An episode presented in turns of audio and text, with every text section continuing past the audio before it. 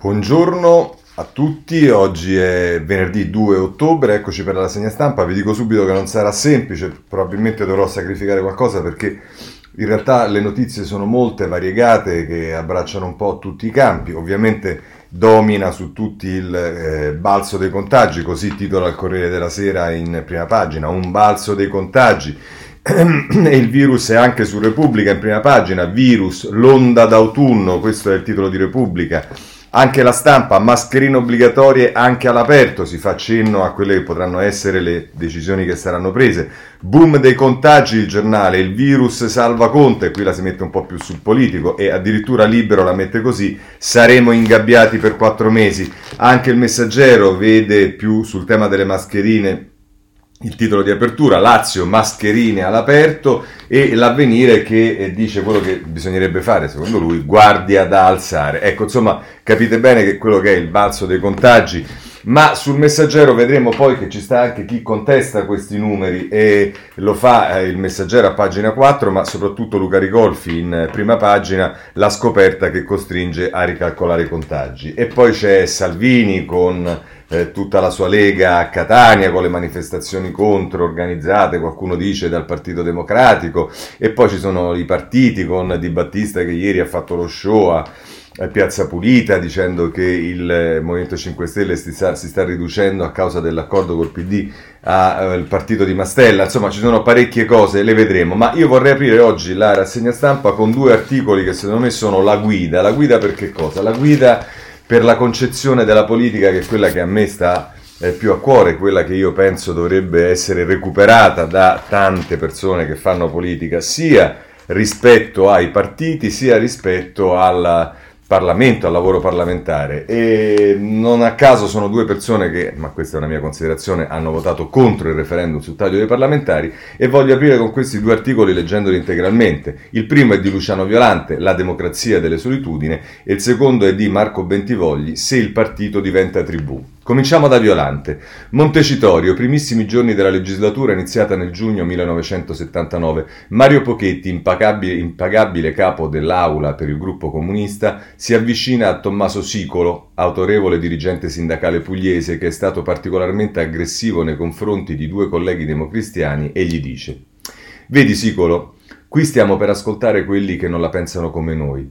Se la pensassimo tutti allo stesso modo, potremmo chiudere il Parlamento. Seduto vicino, ascolto con attenzione. Qui stiamo per parlare con quelli che non la pensano come noi. Significa che il Parlamento non si limita a votare. È una lezione di democrazia. Nei parlamenti convergono scelti dai cittadini rappresentanti dei pluralismi delle idee, dei ceti, dei territori, degli interessi, tutti attraverso l'ascolto, il dialogo, lo scontro, la decisione, costruiscono giorno dopo giorno il telaio della nazione, traggono un ordine dal disordine, affrontano i problemi posti dai conflitti sociali. La, saggetta, la saggezza politica, quando ha avuto la possibilità di esprimersi per evitare scontri troppo distruttivi, ha inventato forme di conflitto controllate e limitate a pochi rappresentanti delle diverse fazioni in lotta. La rappresentanza costituisce un esercizio di maturità politica che richiede conoscenza dei problemi, etica della persuasione, individuazione dell'interesse nazionale. Il primato della rappresentanza non impedisce il ricorso a forme di diretta partecipazione dei cittadini a scelte politiche che la integrino, impedisce però la sua sostituzione con la democrazia diretta. Se troppo estesa, quella diretta diventa la democrazia delle solitudini, dell'assenza del confronto, della disunità. La rappresentanza non funziona da sola, ha bisogno della disponibilità di tutti al dialogo con l'avversario. Da noi finora è stato difficile. Negli ultimi vent'anni si sono tenute in date distinte sei referendum abrogativi, tre referendum costituzionali, venti elezioni regionali per il Parlamento nazionale e per il Parlamento europeo. Se aggiungiamo le 11 crisi di governo, in media le forze politiche nazionali si sono scontrate per vincere una competizione ogni cinque mesi. Si rischia di vivere in un prolungato presente. Le discussioni strategiche non trovano il tempo necessario per dispiegarsi. Prevale non cosa fare, ma contro chi schierarsi. Di qui deriva la sfiducia verso il Parlamento. L'ultima incursione antiparlamentare è stata di Beppe Grillo. Non ha nulla di moderno perché l'antiparlamentarismo è vecchio quanto i parlamentari, ma segnala un problema che esiste e diventa ogni giorno più grave. È perciò sbagliato rispondere con un rimbrotto saccente. La risposta è nel rinvigorimento della rappresentanza attraverso la riforma del Parlamento, la sfiducia costruttiva, un tendenziale accorpamento delle elezioni, una legge elettorale che dia ai cittadini la possibilità di scegliere chi li rappresenta. Dobbiamo darci mezzi per rappresentare, costruire e decidere. Se non saremo capaci di rinvigorire la democrazia rappresentativa, dietro l'angolo non ci sarà la democrazia diretta. Non è mai accaduto. Ci saranno invece nuove, inedite forme di autoritarismo, nell'immediato difficilmente decifrabili. Nel 1923 un grande giornalista italiano, Giulio De Benedetti, intervistò per la, per la stampa Adolf Hitler Hitler gli espose il suo programma, lotta senza quartiere ai socialisti e agli ebrei, distruzione di ogni idea internazionale, attirare nel nostro movimento le masse operaie, vogliamo che il potere dello Stato sia affidato ad una minoranza onesta e capace. Si immagina lei che io, dittatore, mi lascerò, quando avrò la direzione dello Stato, comandare dal Parlamento e dai cosiddetti rappresentanti del popolo? Ma De Benedetti concluse, non mi pare un dittatore troppo pericoloso dieci anni dopo si apriva il lager di Dachau. Questo è l'articolo di Luciano Violante. Ehm, l'altro articolo è quello di Bentivogli. Vedete, Violante si riferisce più alla democrazia parlamentare, a quello che dovrebbe essere il lavoro parlamentare, il dialogo. E qui invece Bentivogli si dedica di più ai partiti. Scrive: può, dove mo- può, può vivere un paese dove è morta la passione politica ed è sempre più facile l'impegno civile? La polarizzazione della politica, per cui la dialettica si abbassa progressivamente di livello e in modo inversamente proporzionale a quanto elettori ed eletti ritengono pericolose le idee degli avversari, non si arresta. Per paura dell'arrivo, virgolette, degli altri, ci si aggrappa un po' a tutto, anche a chi va a votare e lo fa senza delusione. Un tempo si diceva che proprio la, la, polarizzazione avrebbe portato ad una maggiore partecipazione e consapevolezza popolare. In realtà, se è vero in prima battuta, finita la stagione dell'indignazione, ci si ritira nel non voto, nella rassegnazione. Oggi non è affatto trascurabile e invece tutti i partiti hanno completamente derubricata i loro piani strategici laddove ve ne siano. A prescindere dai successi o insuccessi elettorali, quando i partiti si personalizzano nella prima fase con il nome del leader ovunque e nella seconda nascondendo addirittura il simbolo, qualche riflessione dovrebbe nascere. È il segno che il partito non è più un contenitore di idee, ma un raggruppamento di gruppi il cui capogruppo e il partito stesso è un ascensore del, ad utilizzo personale. Bisogna aiutare gli italiani a tornare alla passione per l'impegno civile e politico. Questa è la ricetta banale per alzare la domanda di buona politica ed elevare processi i processi di selezione dei gruppi dirigenti. A volte sembra che la politica, fatta di dialettica sui grandi temi, il confronto e la mediazione necessaria, sono solo ridicoli. Il, sono solo ricordi, scusate. Il merito, i contenuti, roba del passato. La stabilità politica e la governabilità sono valori, ma in un momento cruciale della storia, pola, parla, della storia parlare eh, scusate, ma in un momento cruciale della storia parlare solo di patti che diano stabilità alla legislatura senza dire per fare cosa non può sorprendere che sia un tema che scalda i cuori al massimo ai parlamentari e ai loro staff. I beffardi tentativi di democrazia diretta e gestione privata e i vincoli di mandato a sanzione pecuniaria hanno dimostrato di non funzionare e di stridere fortemente con i dettami costituzionali. Ma la democrazia rappresentativa e la democrazia interna dei partiti non gode ottima salute. La democrazia ha bisogno di una società vitale, attenta e consapevole, e di partiti che funzionino con regole precise. Primo, il principio di maggioranza è l'unico modo per realizzare partiti moderni, contendibili e pluridentitari. Sanders, Sanders perde con Biden, ma dal giorno dopo fa i comizi per Biden. La, la minoranza si adegua alla decisione della maggioranza. Quest'ultima la rispetta e non cerca di epurarla. Secondo, no a congressi continui, fatto salvo che sulle questioni tematiche è sempre più necessaria una reattività maggiore. Se si decide un gruppo dirigente, fino al prossimo congresso si lavora, altrimenti si ha l'impressione di un congresso ininterrotto. In un paese in cui gli unici cittadini che sentono la politica sono gli ultra delle diverse posizioni, si va poco lontano. La delegittimazione della politica non è solo responsabilità della politica stessa, ma se anche quello che chiamavano il ceto medio riflessivo ha l'impressione che le prese di posizione di ognuno in realtà sono finzioni in nome di qualche calcolo di potere personale, si crea, a volte anche a ragione, la più grande macchina di qualunquismo e di rassegnazione. In ultimo c'è un problema di cultura politica. Per un ventenne di oggi le culture cattolica, democratica, socialista e riformista o liberal-democratica sono parole sorde, impolverate e senza senso, idee ma soprattutto valori con cui si fatica a misurarsi. Ma sono le culture che hanno plasmato l'Italia e l'Europa come oggi le conosciamo. Quel che rimane di quelle culture ha vissuto cento diaspore, è diviso e incapace di collaborare.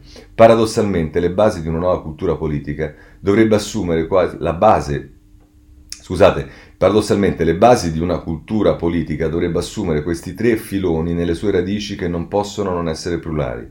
Da qui ci si muove per le sfide, da tutto inedite, delle grandi trasformazioni in atto.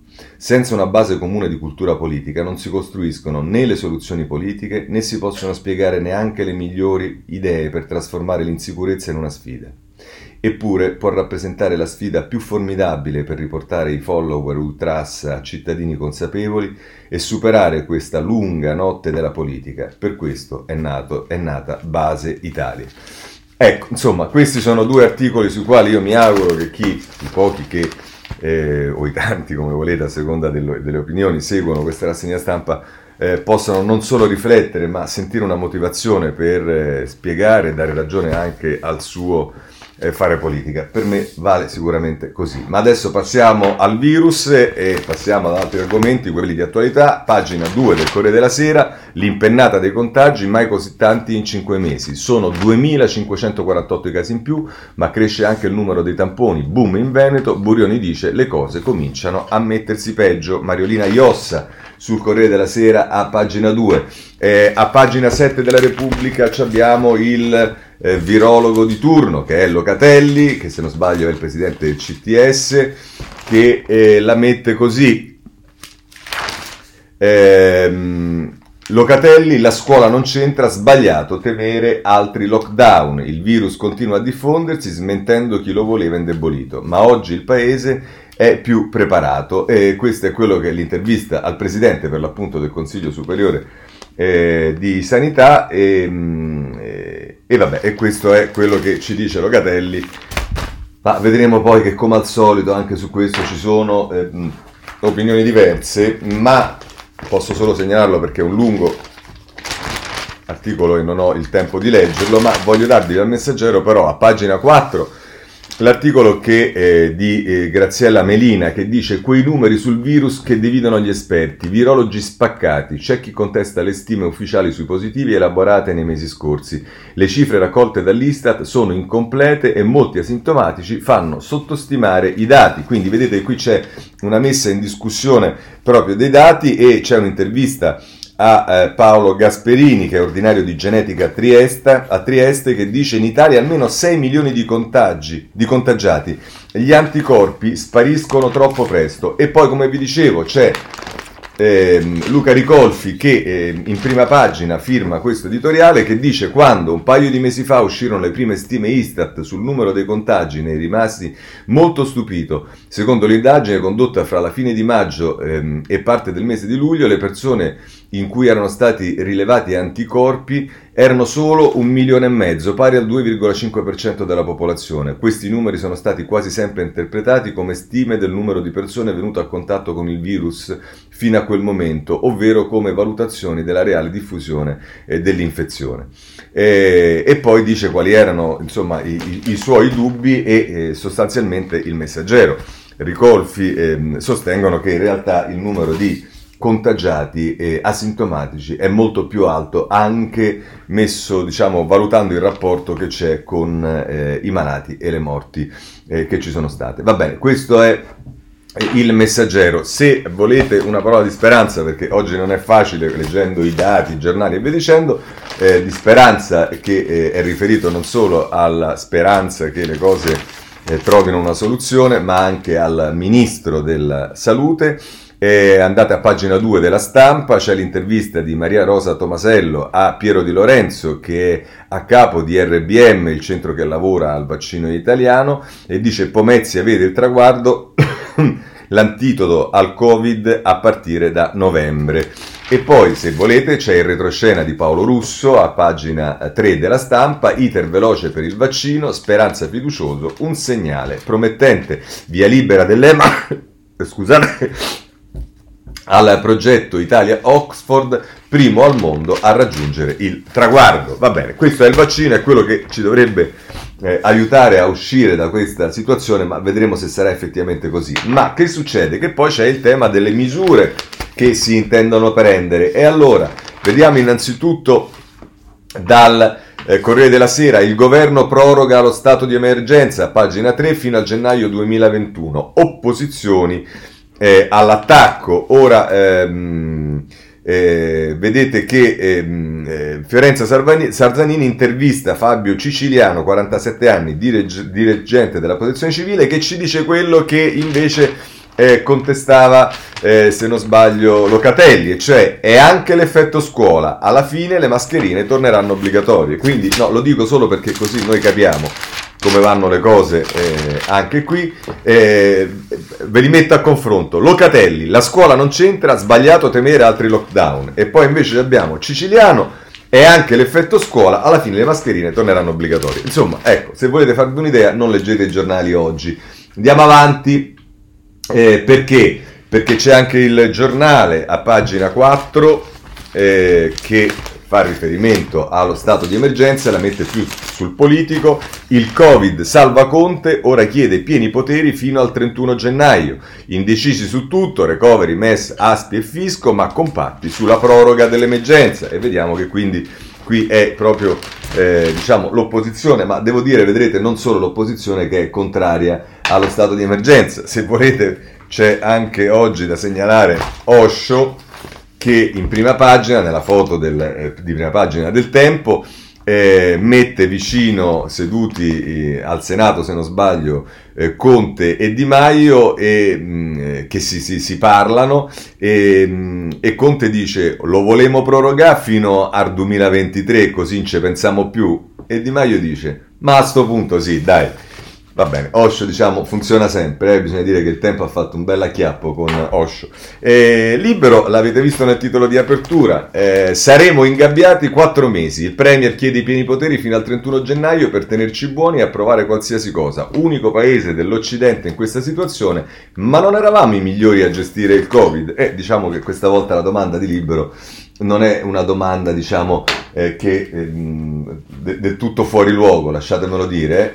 Ehm, abbiamo il sole a pagina 7 che ci dice terapie intensive, al via i cantieri, corsa contro il tempo per 5.000 e 500 posti. Il piano Arcuri, pronto il bando per avviare i lavori in 457 ospedali a 176 ASL e 176 ASL. Entro ottobre partono 1044 interventi, la dote complessiva sale a 11.000 letti. 10 governatori saranno nominati commissari per attuare i piani regionali. Quindi tra le misure, come vedete, non c'è solo lo stato di emergenza, ma c'è anche diciamo, eh, l'approntare eh, il, i letti per le terapie intensive che sapete nel primo nella prima eh, fase del, del, virus è sicuramente quello che ha messo un po' in difficoltà eh, il, eh, il, nostro sistema sanitario. Monica Guerzoni a pagina 5 del Corriere della Sera, così vivremo nei prossimi sette mesi, il divieto di assembramento potrebbe essere inasprito, alcuni governatori pensano di impedire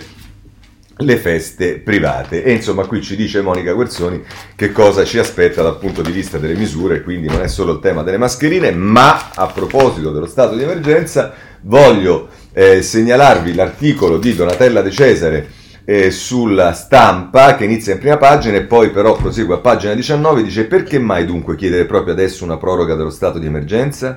Quale nuovo evento potrebbe aver provocato la mossa di Conte che chiede in modo del tutto inatteso un prolungamento di un mese, fi- di un mese più di quattro mesi fino al 31 gennaio?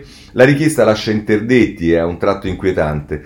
Nulla sembra infatti giustificarla, non stiamo parlando di un esponente centrodestra, eh, stiamo parlando di una persona che scrive sulla stampa.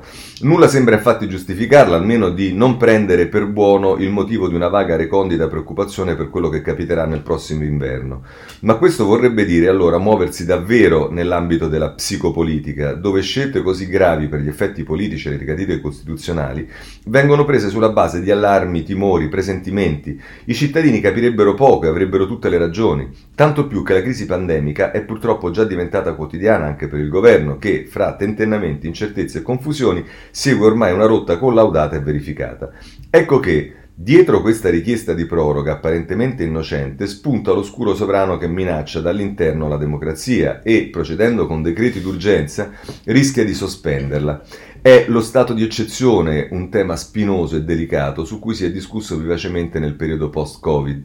Ho tentato, non molto tempo fa, di distinguere su queste colonne tra emergenza ed eccezione, proprio per sostenere che un rischio sanitario senza precedenti richiede certamente provvedimenti rapidi. Così occorrerebbe comportarsi in modo altrettanto responsabile e veloce di fronte a chi rischia di morire in mare. La questione è salvare le vite, perciò gridare all'eccezione sempre e ovunque finisce, nel migliore dei casi, per diventare una farsa e nel peggiore per portare dritti a posizioni negazioniste, lo si è visto. Non si può tuttavia dimenticare che il confine tra emergenza ed eccezione è assolutamente labile. Lo abbiamo già osservato, il coronavirus mette alla prova la democrazia perché i cittadini sono allo stesso tempo anche pazienti e, come tali, pur di restare immuni, accettano misure sicuritarie e norme igienico-sanitarie prima impensabili. Viviamo perciò già in un laboratorio politico. Questo non vuol dire che Conte sia un potenziale dittatore, ma la richiesta della proroga fa scivolare l'emergenza pandemica nell'eccezione sovrana e così in nome della lotta al virus e di tutti i pericoli che questo comporta si sospende la democrazia e si auspica di governare lasciando che il potere esecutivo prevarichi gli altri. È come se si mandasse un messaggio, cari cittadini, se volete restare immuni per tutto l'inverno, lasciate prolungare lo stato di emergenza per un altro mese. Forse però ci verrà inviato un altro messaggio il prossimo mese e allora diventa inevitabile la domanda che nel nuovo secolo è diventata dirimente nella politica occidentale. Fino a quando? E sarà ancora democrazia? Eh, insomma, questa è una riflessione, ripeto, che non è fatta da un estremista, ma è, è scritta sulla stampa da una persona che pone sicuramente delle eh, domande alle quali qualcuno forse una risposta dovrebbe darla. Ma eh, passiamo adesso ad altri argomenti, cerchiamo di mettere insieme eh, diciamo, ehm, questioni che fanno parte del dibattito politico. Arriveremo al recovery, arriveremo ai decreti di sicurezza, ma vorrei partire dal lavoro perché anche qui la stampa ehm, fa una cosa utile, ehm, mette a confronto sul eh, giornale, nelle pagine 6 e 7 due soggetti che a proposito dei sussidi, il Sussidistan, tutta la polemica che c'è stata, insomma eh, hanno sicuramente qualcosa da dire. Intanto c'è la notizia sul lavoro, in un mese oltre 80.000 posti di lavoro in più, ma la disoccupazione giovanile supera il 32%. Il mercato riparte anche se il confronto con il 2019 rimane drammatico, la pandemia brucia 350.000 contratti. E allora però come eh, diciamo, affrontare questa emergenza. Nel taglio basso c'è l'intervista di Teodoro Chiarelli a Bonomi che dice basta aiuti a pioggia, subito la riforma degli ammortizzatori e dice ancora l'economia assistita non può durare all'infinito, ora sono necessari investimenti. E ancora modificare l'aliquota IRPEF non è una riforma, bisogna rivedere l'impianto della politica fiscale e ancora siamo disposti a collaborare col governo e i sindacati per un patto sociale. E a pagina 7 invece c'è Paolo Griseri che intervista il leader della CGL Landini e il titolo è Il Sudistan è quello delle aziende che vivono di contributi pubblici. Landini attacca il leader degli industriali dovrebbe occuparsi di combattere l'evasione fiscale. E tra l'altro appunto dice Landini senza aumenti salariali si uccidono i contratti nazionali e gli aumenti servono per far ripartire i consumi. E il presidente Bonomi dice ancora Landini segue Conte. Dopo il Conte 1 c'è stato il Conte 2 e ora abbiamo il Bonomi 2 insomma un dibattito aperto eh, dove eh, secondo me meritoriamente da Confindustria nella sua assemblea dove eh, però avete visto poi si è subito mh, mm, sul, sul, sui contributi a pioggia, insomma su un sistema che eh, non aiuta la crescita del paese, però eh, si è subito eh, scatenato un fuoco di fila eh, con da una parte eh, diciamo chi è d'accordo con la posizione di Bonomi e dall'altra chi dice che Confindustria che fa queste denunce poi in realtà i contributi a pioggia se li ha presi le aziende, molte aziende se li sono presi anch'essi a prescindere. Ma se volete ancora andate sull'avvenire, a pagina 10 trovate una, appunto sulle, sulle, sui dati sul lavoro, la ripresa del lavoro non è giovane, occupati in lieve aumento ad agosto più 83.000, ma il Covid da febbraio ha cancellato 350.000 posti, su base, il, su base annua il saldo è più pesante, meno 425.000 e la disoccupazione giovanile torna a salire al 32,1%, questo è quello che conferma anche eh, l'avvenire. Lasciamo il lavoro e passiamo a quelli che dovrebbero il lavoro, diciamo, ehm, trovarlo e, e, e, a quelli che in attesa di trovarlo prendono eh, un sussidio che è il reddito di cittadinanza e però qui c'è da notare che Repubblica, a pagina 10, ce ne parla dicendo che Eh, reddito di cittadinanza e il flop sul lavoro utile delle sindache grilline. Obbligatorie 8 ore al mese, ma Roma e Torino sono in grave ritardo. Nella capitale si parte solo ora, nella città di Appennino zero progetti. Di Maio aveva chiesto ai comuni di attivarsi. E, ehm, questo è, eh, poi segnalo nel taglio basso, questa è Federica Cravero, Lorenzo De Albergo, eh, che firmano questo articolo sulla Repubblica, pagina 10, che nel taglio basso ha una lettera di Fabrizio Barca e Andrea eh, Morniroli, eh, che sono del Forum Disuguaglianza e Diversità, ehm, eh, che il titolo è Quel sussidio si può migliorare, ma toglie le famiglie dalla povertà. E sicuramente sapete che sono in molti anche che sostengono che il reddito di cittadinanza comunque è stata una misura eh, utile nella pandemia per evitare il disastro, bla bla bla, va bene. E, mh, mm, andiamo avanti, recovery. E qui ci sta un problema che riguarda il governo, un problema che riguarda l'Europa. Se volete partiamo dal eh, quello che riguarda il... Ehm, il governo, eh, scusate, qui c'è la, la, Repubblica li mette insieme, Recovery Fund, piano per superare i veti incrociati, la presidenza tedesca punta a, scont- a scontentare Ungheria e Polonia, Amendola e Gualtieri rassicurano gli aiuti non saranno bloccati. Alberto D'Argeni e Roberto Petrini ci parlano di questo, quindi è diciamo, la parte che riguarda eh, l'Europa, ma ehm, se, se andiamo sulla stampa a pagina 4 perché lì il, negoziato è sicuramente complicato, ci conferma questa situazione Marco Bresolin, che è l'inviato a Bruxelles della stampa, ed è scontro sul recovery, ci dice Bresolin. Conte va all'attacco, i paesi UE siano leali, Sassoli dice nessuno stop dal Parlamento, gli stati decidano, von der Leyen nei prossimi giorni a Roma per le riforme e ci dice qui che il dibattito eh, sullo Stato di diritto eh, non devono rallentare l'istituzione del Fondo di emergenza europea e la condizionalità del rispetto dello Stato di diritto fa parte del pacchetto su cui c'era l'accordo, questo è quello che sostanzialmente dice Conte, insomma il ministro Amendola è convinto che le risorse arriveranno entro il eh, 2021, ci dice la stampa, però qui il tema fondamentale è che eh, sostanzialmente i paesi eh, di Visegrad eh, contestano la condizionalità non su chissà che cosa, ma sul rispetto dei diritti umani e delle libertà, che obiettivamente per l'Europa è una cosa, dovrebbe essere diciamo una cosa eh, inaccettabile. Ancora vi segnalo a proposito di eh, questo su Libero, invece eh, che se non erro si occupa più della parte interna, dei problemi interni alla maggioranza, eh, no, eh, invece, scusatemi, è Tobia Di Stefano che parla ancora di quello, la mette così: l'Europa frega Conte, i soldi arrivano tardi, dovremmo usare il MES. L'opposizione di Ungheria, Polonia e paesi frugali rischia di far slittare il recovery fund. Al governo mancherebbero 15 miliardi di coperture per la manovra, i grillini dovrebbero cedere su prestiti per la sanità. Questo è lo scenario che ci propone Libero. Vedremo, vedremo come evolve eh, questa storia del recovery fund. Un altro tema che all'interno della maggioranza fa, si fa per dire, per usare un eufemismo, discutere, è quello dei decreti sicurezza. E allora su questo vediamo il Corriere della Sera, pagina 11, lite sul decreto sicurezza, Crimi prova a fermare il PD, vedremo se è urgente. Zingaretti sulla legge elettorale dice soglia al 5%, vedremo. E, ehm, eh, e, e questo è eh, quello che ci dice il Corriere della Sera eh, sul decreto, sui decreti sicurezza. Se volete possiamo vedere come, che taglio dà la stampa, lo fa a pagina 9. Movimento 5 Stelle frena sui decreti di sicurezza, il PD dice serve una verifica di governo. Eh, Zingaretti avverte sulla tenuta dell'alleanza, l'accordo di un anno fa non basta più, occorre un salto di qualità e vediamo che qui è il caso che eh, Carlo Bertini e Federico Capurzo illustrano sulla stampa. Lunedì il governo dovrebbe varare un nuovo decreto legge sulla modifica dei decreti di sicurezza Salvini, ma con i 5 Stelle nulla può darsi per scontato. Sul merito c'è intesa, ma sullo strumento del decreto i grillini sollevano dubbi, per far vedere che il PD se lo deve sudare. I decreti di sicurezza saranno portati al Consiglio dei Ministri fissato per lunedì sera, garantisce Giuseppe Conti, e così sarà.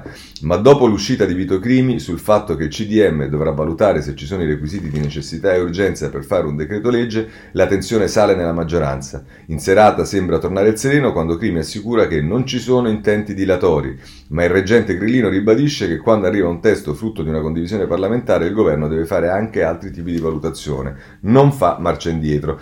E insomma da Palazzo Chigi garantiscono, vedremo, vedremo che cosa succede su questi decreti sicurezza. E, mh, c'è anche il riformista eh, a pagina 4 che si occupa dei decreti sicurezza e lo fa con eh, Angela Zaro, decreti sicurezza, tanto non li cambieranno mai, i grillini fingono di voler approvare le modifiche, ma il testo elaborato dalla Morgese gli va stretto e stanno facendo di tutto per allontanare la decisione. Tornaconto elettorale e odio di vecchia data contro le organizzazioni. Eh, eh, contro le organizzazioni non governative. E poi nel taglio basso c'è Claudia Fusani che più in generale dice Zingaretti pronto alla crisi per andare a Conte ma questo lo vedremo dopo quando parliamo del, del PD. Ehm, invece, a proposito dei decreti sicurezza, anche oggi, diciamo, Mattia Feltri fa la sua rubrica ehm, eh, Il buongiorno ehm, con qualche spunto, diciamo, sicuramente critico e interessante. Nota le differenze, si intitola. Lo avreste mai detto 14 mesi fa, quando al culmine della sbornia del papete fu messo in piedi il Conte bis, che sarebbe arrivato prima il processo di Matteo Salvini della modifica ai malfamati decreti sicurezza? La giustizia ha infatti trovato una sua rara speditezza e domani a Catania si aprirà il giudizio per sequestro di persona a carico del capoleghista. Lunedì in Consiglio dei Ministri, dove invece il torpore è diventato il cavallo di battaglia, sono previsti i ritocchi, giusto quelli suggeriti un anno e mezzo fa dal Presidente della Repubblica. I decreti erano considerati porcheria, schifezza, orrore, si cita testualmente, e dunque la modifica era di minima decenza e massima urgenza. Ci siamo tenuti la porcheria e la schifezza 14 mesi e vabbè, è andata così. Piuttosto continuo a chiedermi, e mi do risposte quelerabili, come possono gli alleati di allora avere il loro, parentesi, ex, chiusa parentesi, ministro dell'interno alla sbarra, senza sentire su di sé una corresponsabilità se non altro politica e morale. Ma la politica è questa e la morale pure, non da oggi.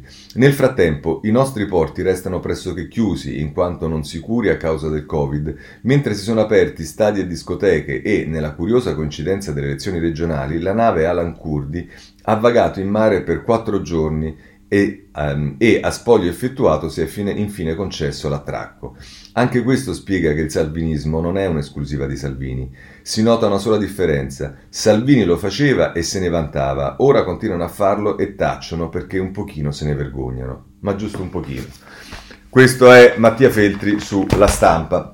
Lasciamo anche il tema dei decreti eh, sicurezza e occupiamoci, visto che si è parlato di Salvini, lo sentite col tema dei decreti sicurezza, e con quello che sta accadendo e che accadrà nei prossimi giorni, in particolare domani con il processo. Allora, Andiamo subito sulla Corriere della Sera, pagina 10, sequestro di persona o legittima scelta politica. Così si giocherà la partita su Salvini e Giovanni Bianconi che ce ne parla e si parla dell'udienza di domani, processo Gregoretti, il leader leghista dice vado a testa alta, via la Pontida del Sud, tensione per i cortei, scrive Salvo Toscano eh, sul eh, Corriere della Sera. Ma diciamo questo è il titolo e, e diciamo, e così la mettono un po' tutti i giornali, Repubblica, eccetera, eccetera. Chi la mette in un modo un po' diverso eh, ovviamente sono i giornali più vicini a Salvini. Da una parte il giornale a pagina eh, 8 e 9, a pagina 8 rischio processo ehm,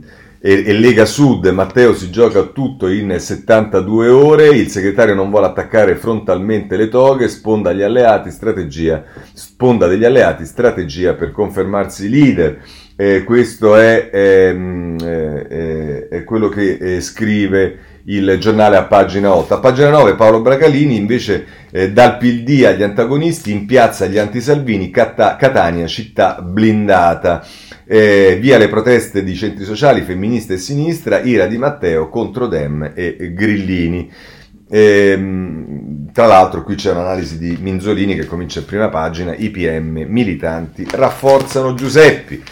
E vabbè, questo è il, il, il, giornale che la mette così, eh, volete immaginare come la può mettere Libero, che è sicuramente il quotidiano più vicino eh, eh alla Lega, lo vediamo eh, pagine, nelle pagine 6 e 7. A pagina 6 il Premier si nasconde sulla gestione dell'immigrazione, Salvini e Conte sono complici, l'ex ministro dell'interno non agiva nell'ombra, la linea dura era condivisa dagli italiani ed era sostenuta da tutto il governo. Come mai a processo ci va soltanto una persona? È la domanda che si fa eh, Pietro Senaldi eh, nel, eh, nella pagina 6 del, ehm, del, del, del, Di Libero, che poi nel taglio basso c'è un articolo di Antonio Rapisarda, che è un reportage su Salvini in Sicilia, il titolo è Io coerente, i grillini sono vigliacchi, e poi Francesco Bellomo, che inizia in prima pagina, prosegue a pagina 7, eh, come è difficile per un giudice non avere dei pregiudizi. Toghe neutrali, la capacità di orientarsi in base alla logica e non ai sentimenti è uno stato dell'intelletto complicato da raggiungere e la pressione mediatica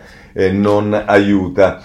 Eh, va bene, questo è eh, il modo in cui Libero eh, affronta la, eh, la questione, ma eh, voglio segnalarvi adesso due questioni che riguardano la Lega e non Catania, prima di ritornare poi a Salvini e il processo sicuramente che è la cosa è più importante, però ci sono due notizie, una la prendiamo da Repubblica eh, a pagina 13 che riguarda i fondi della Lega eh, è Sandro De Riccardis che ne parla, fondi della Lega si indaga su 29 milioni operazione gonfiata di, di Ruba il contabile compra con l'imprenditore Carrara due aziende per 5 milioni rivendendole a sei volte tanto. Vertice eh, tra le eh, procure, eh, questo è un altro dei problemi, dei guai giudiziari che avrebbe eh, Salvini, l'altro lo vediamo invece non riguarda Salvini ma riguarda un esponente della Lega non di secondo piano che è il governatore lombardo Fontana e il domani che ce ne parla i conti svizzeri proteggono Fontana dalle indagini. E Alfredo Faieta che scrive in prima pagina il presidente della regione Lombardia non ha mai chiarito l'origine della provvista estera. La procura è al lavoro ma superare la riservatezza elvetica è una corsa ad ostacoli. Questo per quanto riguarda Fontana. Bene, però adesso vediamo perché su eh, Salvini ci sono più di un commento. Cominciamo da eh, Flavia Perina sulla stampa, inizia in prima pagina, ma anche questo continua poi a pagina eh, 19. tra l'altro scrive, fa riferimento a come è diverso eh, diciamo, lo, le, l'evoluzione o involuzione del rapporto tra eh, politica e magistratura da Berlusconi a Salvini, perché dice che Berlusconi ha portato in piazza eh, sì, è vero, è andato in piazza sui giudici, ma poi queste piazze non si sono mai manifestate in una contrapposizione con i giudici, ma sono state una, un, un, rilancio, diciamo, per migliorare eh, la politica e far crescere Forza Italia. Va tutto bene, io voglio bene a Flavia Perina, non ci dimentichiamo quando con i cartelli si fece la manifestazione al Tribunale di Milano, sulla scalinata del Tribunale di Milano non mi sembrava una cosa non proprio in contrapposizione con i giudici. Ma insomma, eh, si dice che invece Salvini eh, fa un salto di qualità, non solo sposta migliaia di persone poche a poche centinaia di metri dal tribunale che deve decidere sul caso Gregoretti, ma incarta la maratona oratoria in sua difesa con una tre giorni di dibattiti che obbliga la sua intera classe dirigente e i segretari dei partiti alleati a esserci, a mostrarsi al suo fianco, insomma a fare pubblico atto di adesione alle sue decisioni e di partecipazione attiva ai suoi guai. Se si, ritiene, se si tiene conto che Fratelli d'Italia e Forza Italia con quei guai non hanno nulla a che fare perché all'epoca della, della fatal vicenda Salvini li aveva scaricati da un pezzo e governava col Movimento 5 Stelle, si ha la misura del gesto di sottomissione richiesto e ottenuto. Anche qui il gioco del trova le differenze, vedete che ritorniamo a quello che diceva Feltri, è molto facile. Nelle vecchie foto dei fedelissimi che fece, fecero scudo al cavaliere radunandosi, ah ecco ci siamo arrivati là, eh, mh, sulle scalinate del tribunale milanese sotto il Parlamento e ovunque si organizzassero flash mob collegati alle inchieste, spicca l'assenza di ogni figura estranea all'inner circle eh, di Forza Italia. La vecchia Lega e la vecchia N, anche dopo la fusione nel PDL e fatte salve rarissime eccezioni, mantennero sempre le distanze dai casini giudiziari di Berlusconi e dal suo corpo a corpo con la magistratura. Non era a far loro e soprattutto c'era una certa renitenza a esporsi per le strade come pretoriani del numero 1 lo si considerava un ruolo vassallo inadeguato e un po' mortificante. Su questo ha ragione, è vero che c'erano solo esponenti di Forza Italia, però c'erano insomma in contrapposizione con i giudici. Le cose sono in tutta evidenza cambiate, corse, la corsa a Catania del centrodestra rivela una connessione tra i partner molto più stretta di quel che si crede e una dipendenza politica dal capo addirittura superiore al passato. È evidente che Salvini ha immaginato il raduno come atto di riconferma della sua leadership dopo le delusioni e i mugugni delle regionali e troppi articoli che lo hanno raccontato come una figura in declino. È palese che gli alleati si sono piegati alle necessità, andranno in Sicilia per difendere il principio sacrosanto che un ministro non può essere processato per aver difeso i confini, ma soprattutto per restaurare un fortino comune che sentono minacciato e che rappresenta tuttora il loro primo, forse esclusivo, orizzonte politico. Così la mette eh, Flavia Perina. Eh, Macioce sul giornale eh, la mette in modo ancora più ovviamente eh, duro. Il titolo è Se il nemico va cancellato. Dice il, il PD non fa prigionieri, c'è un punto cieco nella cultura politica della sinistra italiana, un'ipocrisia e perlomeno un'incoerenza, qualcosa che si fatica a riconoscere come capita a chi nasconde a se stesso i propri difetti e si fa tutto riferimento a una storia che, devo dire la verità, riguarda il PD soltanto in parte, perché qualcuno, anzi troppo spesso si dimentica che il PD non è la prosecuzione del PC e dei DS, o meglio, non doveva essere questo in origine, ma doveva essere una formazione eh, riformista che anche tagliava le radici rispetto ad alcune eh, diciamo impostazioni che eh, qualcuno considera vetrocomuniste. Ma insomma, così è eh, se vi pare e Macioce poi eh, continua a pagina 7 del del giornale e dice l'ultimo spettacolo va in scena a Catania, Salvini sabato si presenterà in tribunale per difendersi dall'accusa di sequestro di persona aggravato, è il caso della nave Gregoretti, Salvini verrà processato per quello che ha fatto come ministro dell'interno, solo lui, tutti gli italiani, solo lui, tutti gli altri al governo invece do- dormivano Su- e questa sicuramente è una considerazione mm, che non va sottovalutata. Sul porto davanti alla dogana vecchia si sta già radunando una folla con la benedizione del PD per invocare la condanna di Salvini. La scena ha perlomeno un vago odore forcaiolo. Stai lì in massa a chiedere al giudice la condanna, non ti accontenti di sconfiggere eh, uno dei leader dell'opposizione, lo vuoi in galera. E questo è un altro tema sul quale eh, non c'è dubbio che troppo spesso, e questo sì nella cultura che eh, eh, ha, ha, visto diciamo, il fallimento del, eh, diciamo, del, dell'assedio a Berlusconi sperando nell'attività dei magistrati, c'è sicuramente una eh, dire, coerenza purtroppo con quella roba lì. Eh, ma vado avanti. Se, non, se, ne rendono conto? No, lo slogan da ripetere sul fronte del porto è questo. Gli italiani scelgono la libertà, sembra paradossale, ma ci credono veramente. In prigione, in prigione e che ti serva da lezione. Non basta però, neppure questo. Salvini non è più quello del primo governo Conte, si è fatto fuori da solo due stati fa, ha giocato d'azzardo e gli è andata male, non ha più il potere, non ha neppure la possibilità di andare alle elezioni a breve. I suoi voti sono in naftalina e con il tempo potrebbero consumarsi. Non è riuscito neppure a dare la spallata passando per le elezioni regionali, con la scommessa persa di strappare alla sinistra Emilia Romagna e Toscana. Sta faticando a ritrovare un ruolo centrale nel dibattito pubblico. Il PD e i 5 Stelle, senza una visione politica, sono riusciti comunque ad arroccarsi al governo con due sole ossessioni, il voto, rinviare il voto il più possibile ed eleggere il nuovo Presidente della Repubblica. Non basta. Salvini resta da minaccia e per lui non ci può essere misericordia. Il PD non ha mai amato i decreti sicurezza o quota 100, ma c'è quasi l'impressione che abolirli abbia un significato più profondo. Lì c'è l'impronta di Salvini, c'è il suo odore, c'è la sua faccia, c'è il suo marchio.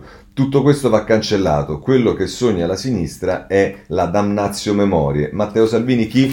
Vabbè, questo è Macioce sul eh, giornale e eh, voglio chiudere con Sansonetti che da diciamo, tra virgolette, sinistra, comunque nella sua storia sicuramente, eh, prende posizione eh, a difesa di Salvini. Il titolo sul riformista è Giustizia, cioè teatro, Salvini a processo farsa al via. E dice Sansonetti, domani parte il processo a Salvini che è accusato di sequestro di persona per aver bloccato per diversi giorni e vabbè questo lo sappiamo, la pena può arrivare anche questo lo sappiamo.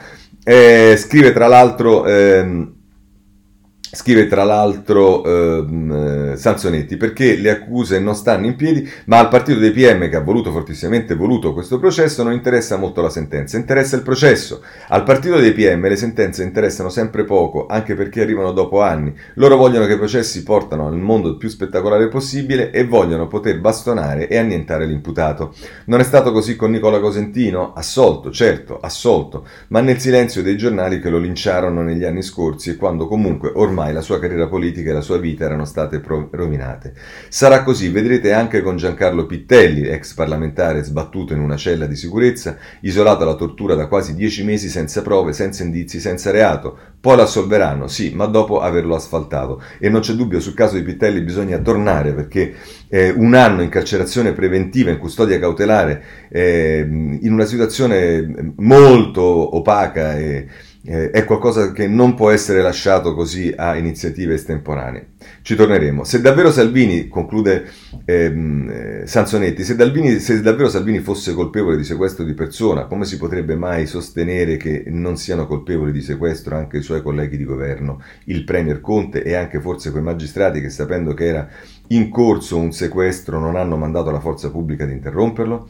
E se Salvini è responsabile di sequestro, di cosa sono responsabili quelli che in questi giorni, dopo aver annientato la rete dei soccorsi dell'ONG, hanno permesso che in una sola settimana avvenissero nel Mediterraneo sei naufragi con 190 morti? Di strage? Vabbè, questa è la posizione di Sansonetti e chiudiamo anche con questo.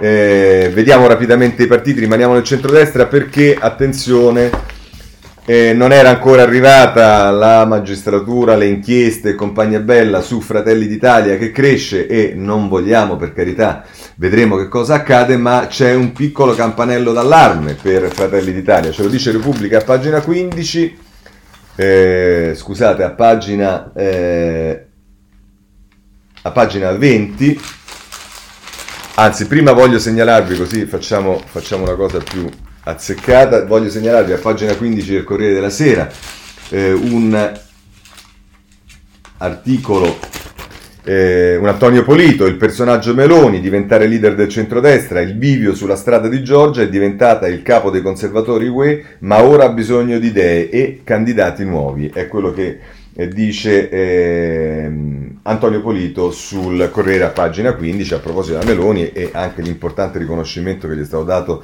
eh, dai, diciamo, dalla destra europea, ma invece eh, vi dicevo campanello d'allarme, Matteo Pinci su Repubblica, pagina 20, l'inchiesta, soldi e calcetto, la strana passione di Fratelli d'Italia.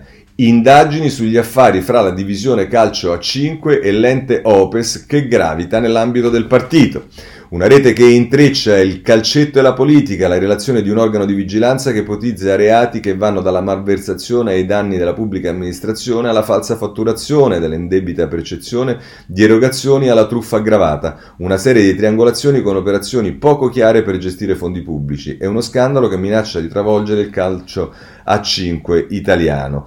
E ehm, tra l'altro si, si dice e in tutto questo dice protagonisti la divisione calcio a 5 e l'ente di promozione sportiva Opes Italia fortemente permeato da Fratelli d'Italia, partito di cui Montemurro è sostenitore. Quando Montemurro dà alla stampa il suo libro Miracolo Islanda per Sport Italia Edizioni, una prefazione alla firma proprio Giorgio Meloni, l'altra è il numero uno del CONI Giovanna Malagò. Vabbè, insomma, eh, io diciamo mi auguro di no perché anche questo, ma queste sono ovviamente riflessioni come tutte quelle che faccio in questa rubrica a titolo personale, però se adesso che emerge, e, e lo dico per riguardo a centrodestra, centrosinistra e via dicendo, c'è una, eh, come dire, una strana coincidenza che come crescono delle leadership iniziano ad arrivare le inchieste giudiziarie. Vedremo, vedremo che cosa succede anche su questo, o, eh, però non c'è dubbio che, insomma, forse anche su questo bisognerebbe iniziare a interrogarsi. E sul PD,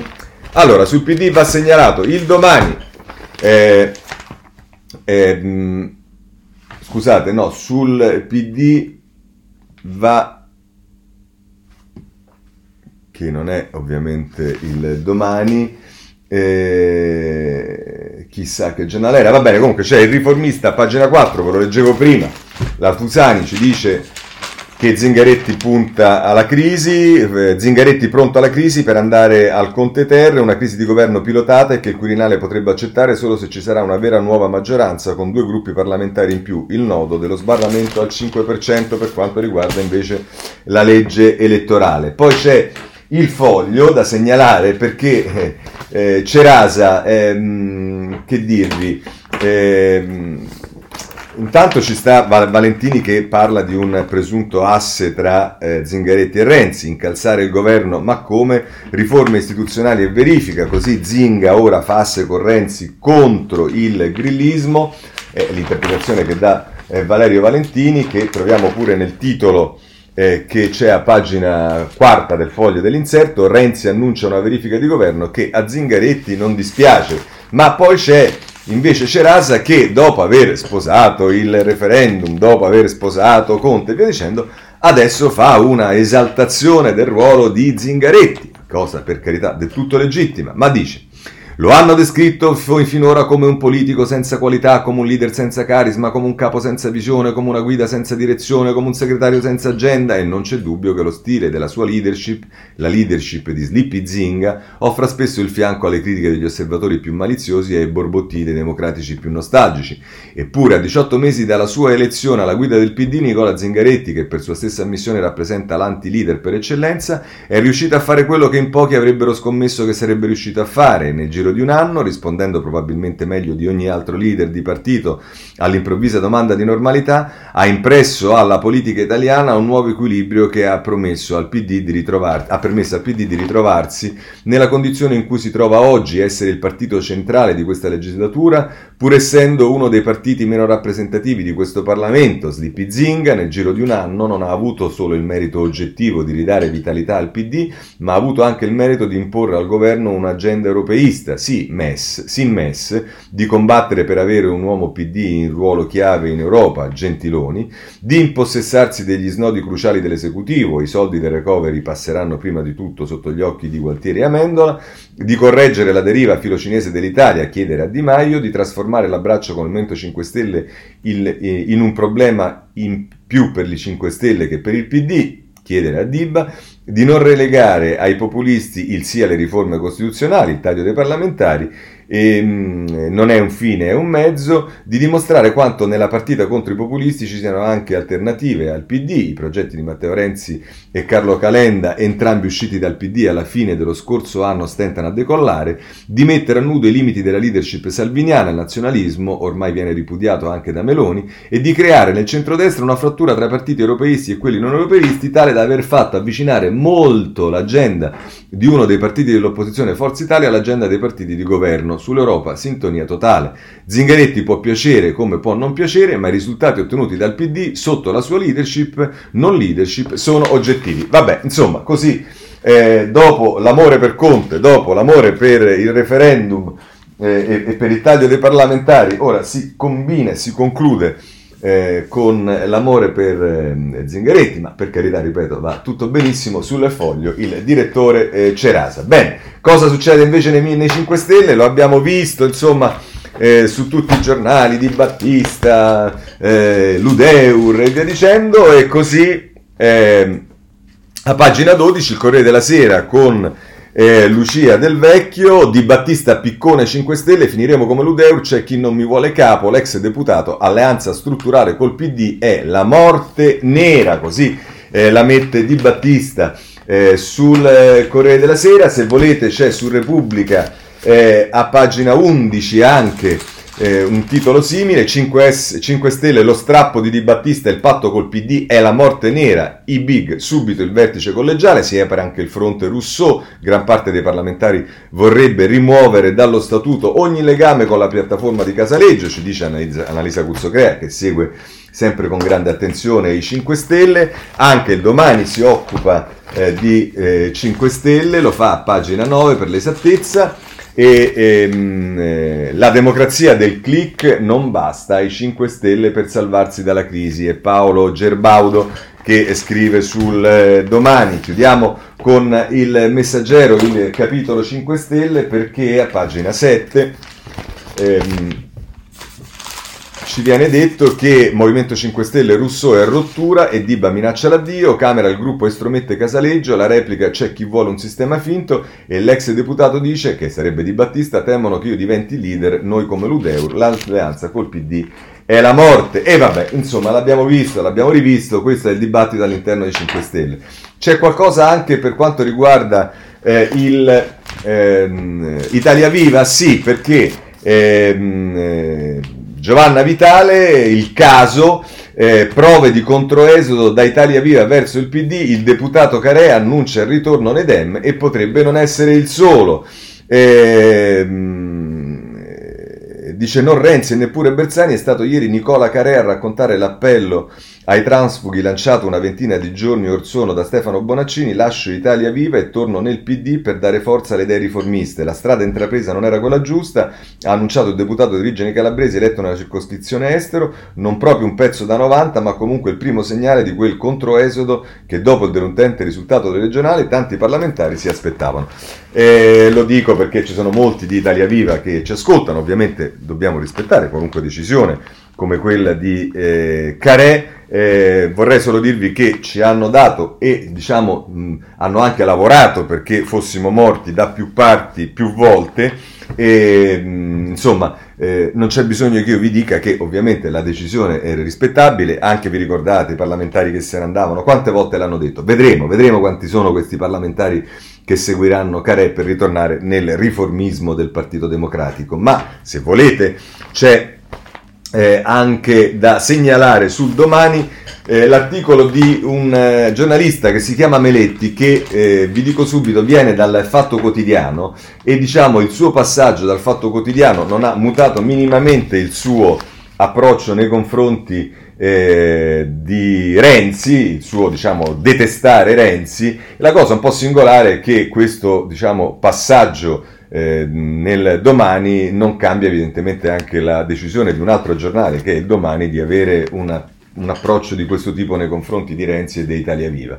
E Renzi non conta più neanche in Toscana Giorgio Meletti dice che cosa fa riferimento? Fa riferimento al fatto che nella giunta toscana non c'è nessuno di Italia Viva e peccato che eh, no, dimentica ma insomma, eh, o, o sottovaluta il fatto che è una scelta che Italia Viva ha fatto quella di eh, non essere in giunta e non certo una eh, cosa non voluta, ma non fa niente. Comunque Meletti diciamo eh, la mette così, praticamente non conta più nulla Italia Viva. Ma se voi volete eh, chiudiamo con eh, il ehm, giornale che invece a pagina 6 dà la notizia con una foto di Renzi, Renzi a Tridico paghi la CIG oppure si dimetta subito, il leader di Italia Viva contro il presidente dell'Inps. Va bene, abbiamo chiuso anche con Italia Via, abbiamo chiuso con i partiti. Per quanto riguarda la scuola, voglio segnalarvi eh, Cassese sul Corriere della Sera, la scuola e i concorsi da fare, ed è un bell'articolo in cui si spiegano tutte le ragioni e i motivi per cui è necessario fare un concorso se veramente in questo paese si vuole recuperare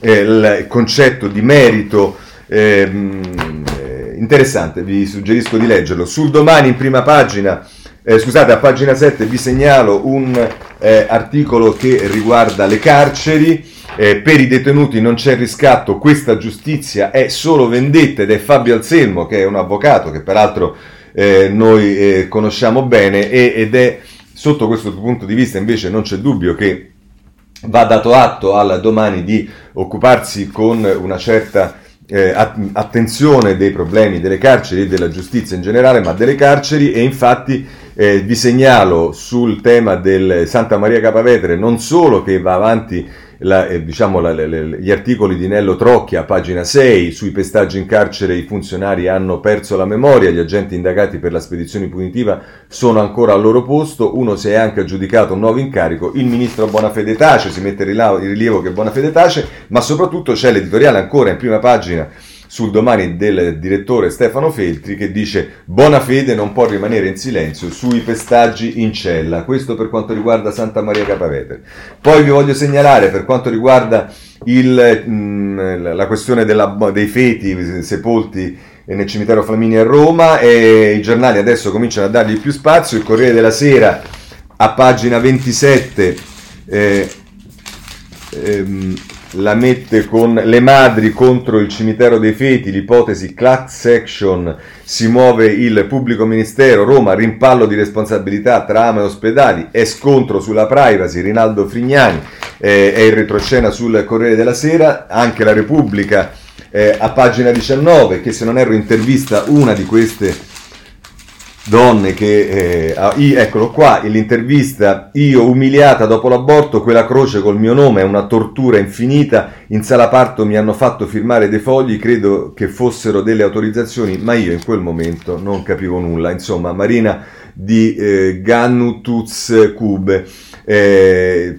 firma questa intervista. Eh, parla una delle donne il cui feto è stato sepolto nel cimitero Flamini a Roma con un cartellino che riporta la loro identità. Ma devo segnalarvi eh, che addirittura il giornale, insomma, eh, su questo eh, dà una notizia e mi, mi sembra ci abbia anche un orientamento eh, il campo dei, bamb- dei, bimbi abortiti sulle croci nomi delle madri, il racconto shock di una donna, mai dato alcun consenso, il garante della privacy apre un'inchiesta e Nino Masteri che, scri- Materi che scrive sul giornale. Però voglio segnalarvi due editoriali. Eh, eh, anzi un editoriale che è quello di eh, due editoriali che sono su tutti e due su, anzi no diciamo un editoriale che è quello di apertura del foglio di Giuliano Ferrara io non ho il tempo di leggerlo, ma francamente basterebbe l'incipit. Il titolo è Da oggi la pietà è un esercizio ginnico che consente di voltarsi dall'altra parte e, rinom- e, rinominare diritti e cose pur di non parlare di bambini non nati, che diciamo è tutto un dire. Ehm, ma poi c'è invece Andreas Version che la mette così, il cimitero dei feti scoperto a Roma, una distesa di croci sulle quali compaiono i nomi delle donne mai avvisate, in aggiunta ai particolari agghiaccianti che mano a mano si vanno scoprendo, è ed è destinato a restare il più orrendo tra i numerosi monumenti possibili al limite ignoto e non c'è dubbio che eh, eh, eh Andrea, Andrea, Mercenaro sul, sul foglio la mette come dovrebbe essere messa. Voglio segnalarvi, perché è un bellissimo articolo su Corriere della Sera, pagina 25, eh, sul mio comodino conservo la lettera di chi mi donò il midollo. Di chi parliamo? Parliamo di Violante Guidotti, che è la moglie di Carlo Calenda, che lavora ora per la prevenzione, investire eh, in sanità ed è Cesare Zapperi che racconta la storia di una donna eccezionale, lasciatemelo dire, eh, basta vedere anche delle, de, delle, cose che ha fatto sui social su come ha affrontato mh, una serie di malattie eh, tremende e con quale dignità, con quale forza e anche con quale lucidità. È un bellissimo articolo. E, mh, eh, vi segnalo sul Corriere della Sera e poi a, ci avviamo a chiudere a pagina 23 eh, un'aggressione a uno degli avvocati di Berlusconi che è Longo, che misteriosa aggressione all'ex legale di Berlusconi, arrestati due fidanzati.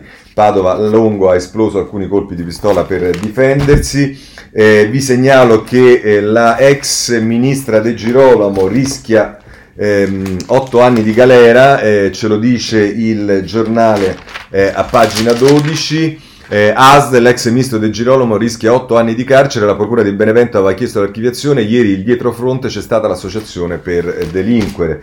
Eh, poi, se volete, su autostrade, insomma, siamo ancora per aria sia su autostrade, sia su IVA, sia su Alitalia. Eh, su tutti i giornali ci sta la eh, difficoltà di rapporti tra il Vaticano e la Cina con il Papa che non ha voluto ricevere Pompeo, ma anche problemi del Vaticano ancora per lo scandalo Becciu.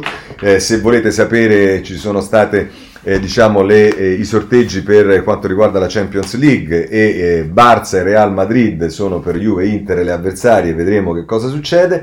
E poi se volete ancora sul tema scontro tra Europa e eh, Gran Bretagna sulla Brexit, Corriere della Sera, pagina 16, Avvenire, pagina 15, e poi per quanto riguarda la Belorussia, eh, ancora sulla pagina 17 del Messaggero, gli, de, della Corriere della Sera, gli atleti sfidano Lukashenko in carcere la cestista olimpica. Così abbiamo concluso. La rassegna stampa finisce qui, se volete ci rivediamo lunedì alla stessa ora alle sette e mezzo. Grazie e buona giornata a tutti.